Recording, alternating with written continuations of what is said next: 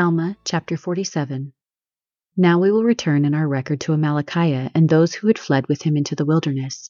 For behold, he had taken those who went with him, and went up in the land of Nephi among the Lamanites, and did stir up the Lamanites to anger against the people of Nephi, insomuch that the king of the Lamanites sent a proclamation throughout all his land, among all his people, that they should gather themselves together again to go to battle against the Nephites. And it came to pass that when the proclamation had gone forth among them, they were exceedingly afraid. Yea, they feared to displease the king, and they also feared to go to battle against the Nephites, lest they should lose their lives. And it came to pass that they would not, or the more part of them would not, obey the commandments of the king. And now it came to pass that the king was wroth because of their disobedience. Therefore he gave Amalickiah the command of that part of his army which was obedient unto his commands, and commanded him that he should go forth and compel them to arms. Now behold, this was the desire of Amalickiah, for he being a very subtle man to do evil, therefore he laid the plan in his heart to dethrone the king of the Lamanites. And now he had got the command of those parts of the Lamanites who were in favor of the king, and he sought to gain favor of those who were not obedient. Therefore he went forward to the place which was called Onidah, for thither had all the Lamanites fled, for they had discovered the army coming, and supposing that they were coming to destroy them, therefore they fled to Onidah, to the place of arms. And they had appointed a man to be a king and a leader over them, being fixed in their minds with a determined resolution that they would not be subjected to go against the Nephites. And it came to pass that they had gathered themselves together upon the top of the mount which was called Antipas, in preparation to battle. Now it was not Amalickiah's intention to give them battle according to the commandments of the king, but behold, it was his intention to gain favor with the armies of the Lamanites, that he might place himself at their head, and dethrone the king, and take possession of the kingdom. And behold, it came to pass that he caused his army to pitch their tents in the valley which was near the mount Antipas. And it came to pass that when it was night, he sent a secret embassy into the mount Antipas, desiring that the leader of those who were upon the mount, whose name was Lehonti, that he should come down to the foot of the mount, for he desired to speak with him. And it came to pass that when Lehonti received the message, he durst not go down to the foot of the mount. And it came to pass that Amalickiah sent again the second time, desiring him to come down. And it came to pass that Lehonti would not, and he sent again the third time.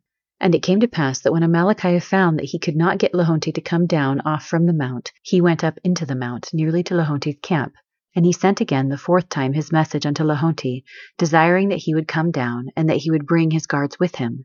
And it came to pass that when Lehonti had come down with his guards to Amalickiah, that Amalickiah desired him to come down with his army in the night time, and surround those men in their camps over whom the king had given him command, and that he would deliver them up into Lehonti's hand, if he would make him, Amalickiah, a second leader over the whole army. And it came to pass that Lehonti came down with his men and surrounded the men of Amalickiah, so that before they awoke at the dawn of the day they were surrounded by the armies of Lehonti. And it came to pass that when they saw that they were surrounded, they pled with Amalickiah that he would suffer them to fall in with their brethren, that they might not be destroyed. Now this was the very thing which Amalickiah desired. And it came to pass that he delivered his men, contrary to the commands of the king. Now this was the thing that Amalickiah desired, that he might accomplish his designs in dethroning the king. Now this was the custom among the Lamanites, if their chief leader was killed, to appoint the second leader to be their chief leader. And it came to pass that Amalickiah caused that one of his servants should administer poison by degrees to Lehonti, that he died. Now when Lehonti was dead, the Lamanites appointed Amalickiah to be their leader and their chief commander. And it came to pass that Amalickiah marched with his armies, for he had gained his desires, to the land of Nephi, to the city of Nephi, which was the chief city. And the king came out to meet him with his guards, for he supposed that Amalickiah had fulfilled his commands, and that Amalickiah had gathered together so great an army to go against the Nephites to battle. But behold, as the king came out to meet him, Amalickiah caused that his servants should go forth to meet the king. And they went and bowed themselves before the king, as if to reverence him because of his greatness. And it came to pass that the king put forth his hand to raise them, as was the custom with the Lamanites, as a token of peace, which custom they had taken from the Nephites. And it came to pass that when he had raised the first from the ground, behold, he stabbed the king to the heart, and he fell to the earth. Now the servants of the king fled, and the servants of Amalickiah raised a cry, saying, Behold, the servants of the king have stabbed him to the heart, and he has fallen, and they have fled. Behold, come and see.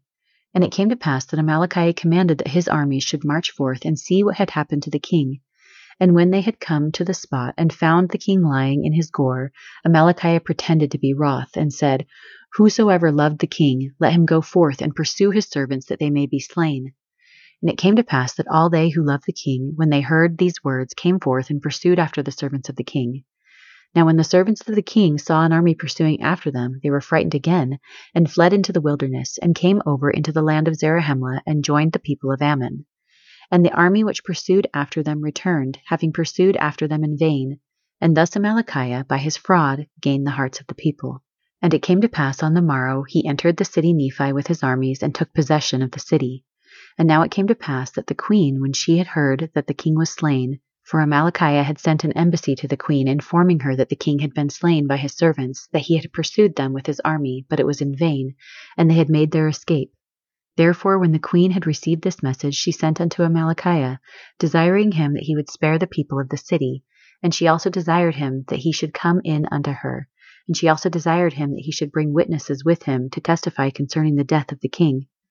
And it came to pass that Amalickiah took the same servant that slew the king, and all them who were with him, and went in unto the queen, unto the place where she sat.